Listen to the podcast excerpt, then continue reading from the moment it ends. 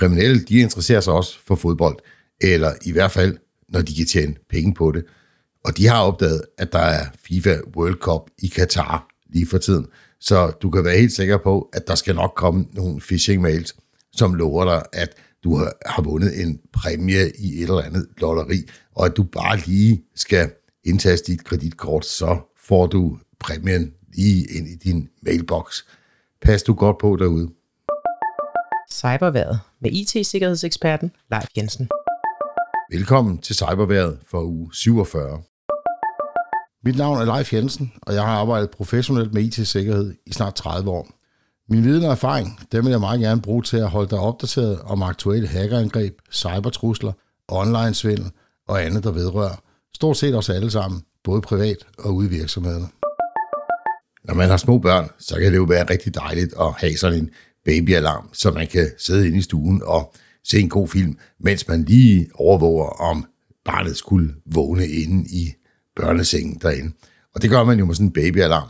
Og det er da det mest uskyldige produkt, man kan købe. Er det ikke det? Ikke helt måske. Der findes faktisk en del eksempler gennem tiden på babyalarmer, der er blevet hacket. Enten hvor man har bare lyttet med på, hvad sker der inde i børneværelset. Faktisk også igennem dukker. Øh, det opdagede man op i Norge for nogle år siden. Øh, eller også, hvor man kommunikerer den anden vej og øh, ligefrem taler tilbage igennem den her babyalarm. Øh, jeg ved ikke helt, hvad de kriminelle får ud af det, at øh, de skræmmer de her små børn, men øh, det er i hvert fald rimelig ubehageligt at vide, at man ikke kan være i fred med noget så uskyldigt som en babyalarm. Så hvad kan man gøre for at være sikker?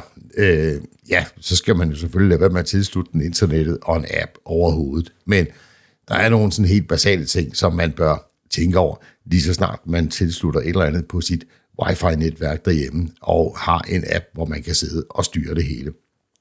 Det første, jeg vil sikre mig, det var, at jeg køber et kvalitetsprodukt. Og ja, det koster lidt mere, end hvis man finder noget billigt på Alibaba eller på øh, eBay eksempelvis. Øh, hvis der er noget, der er produceret i Kina, som koster 199 kroner, inklusiv øh, forsendelser, hvad ved jeg, så chancen for, at producenten har tænkt over sikkerhed, den er nok ikke ret stor.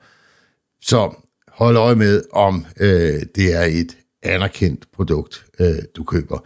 Læs nogle anmeldelser af det, og øh, hvis du vil lave en lille smule research, gå ind på producentens hjemmeside og se, om der er regelmæssige opdateringer til det her produkt.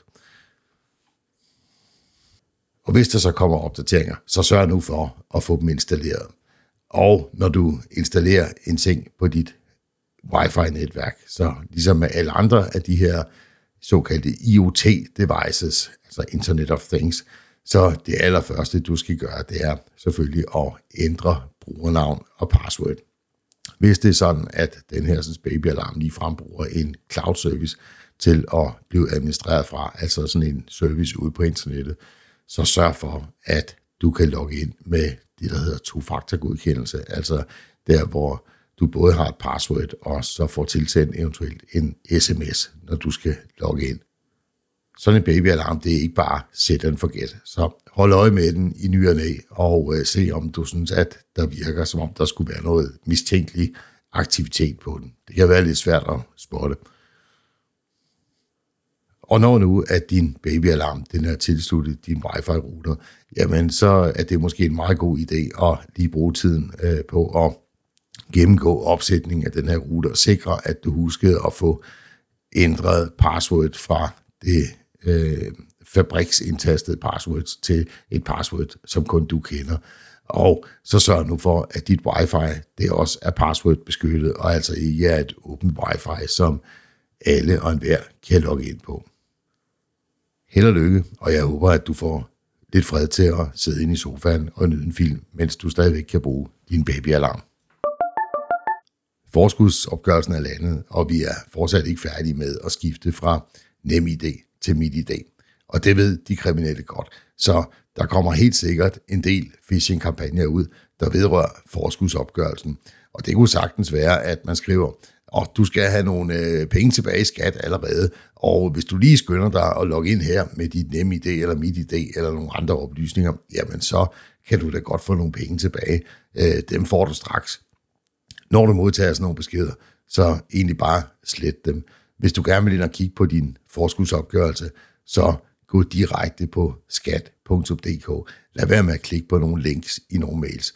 Og når du skal tjekke dit MitID eller dit NemID, så gør det via banken eller MidiD's egen hjemmeside. Lad være med at klikke på nogen som helst links, du måtte modtage i mail, på Facebook eller som sms, der vedrører det her emne. Det var cyberværet for denne gang. Vi er tilbage igen med en ny cyberværetudsigt igen næste uge. Tusind tak, fordi du lyttede med.